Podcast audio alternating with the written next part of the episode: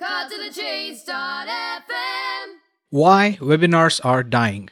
Hey, I'm Ravi Jagopal, and you're listening to Cut to the Chase.fm, a show that brings you business, tech, mind, and marketing hacks for entrepreneurs and digital creators. What do bad karaoke singers and most marketers who use live video have in common? They both suck and they don't even know it. Do you remember the last time you signed up for a webinar and you showed up at the pre scheduled time and then watched it start to finish?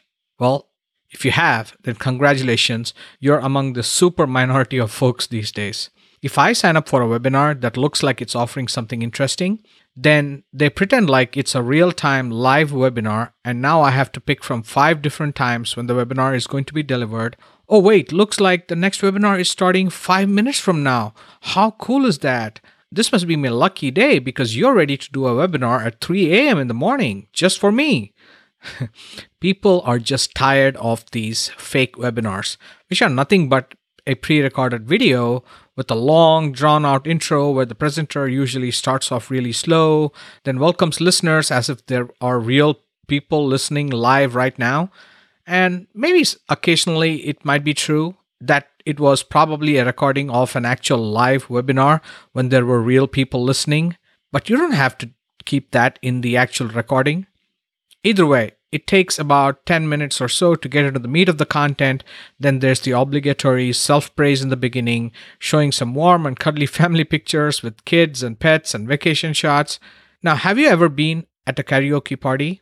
Now, I have been unfortunate enough to be at a few, especially holiday and New Year's parties, and everybody thinks they are rock stars. And everybody thinks they've got this amazing voice, right?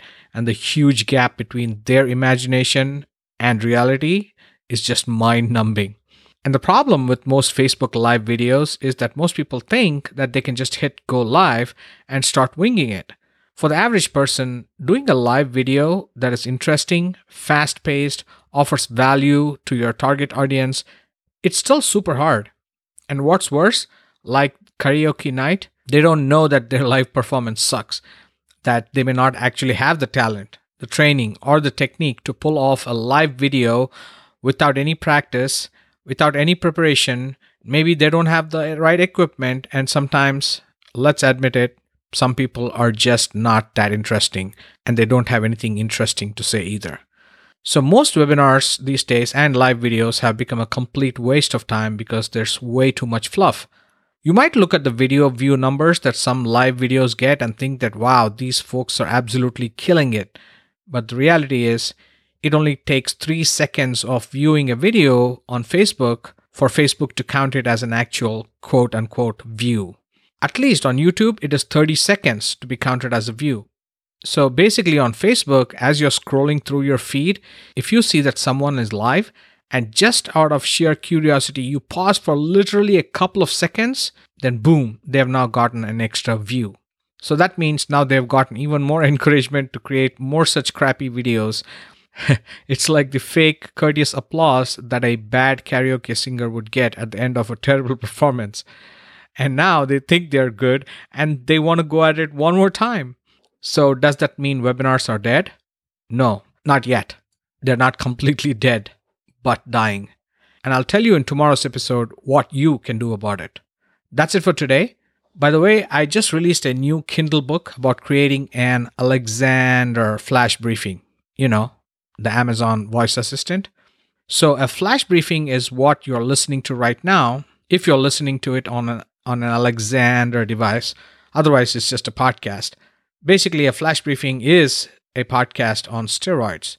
And I would love to give you a free copy of my brand new Kindle book in return for an honest review on Amazon. And in your review, please do disclose that you got it for free. So if you're interested in getting a free copy, please email me at Ravi, that's R A V as in Victor I, at cuttothechase.fm. And you can check out the book by going to cuttothechase.fm slash flash. Try saying that fast, slash flash. So that's cuttothechase.fm slash flash. And to listen to older episodes of this show, visit cuttothechase.fm.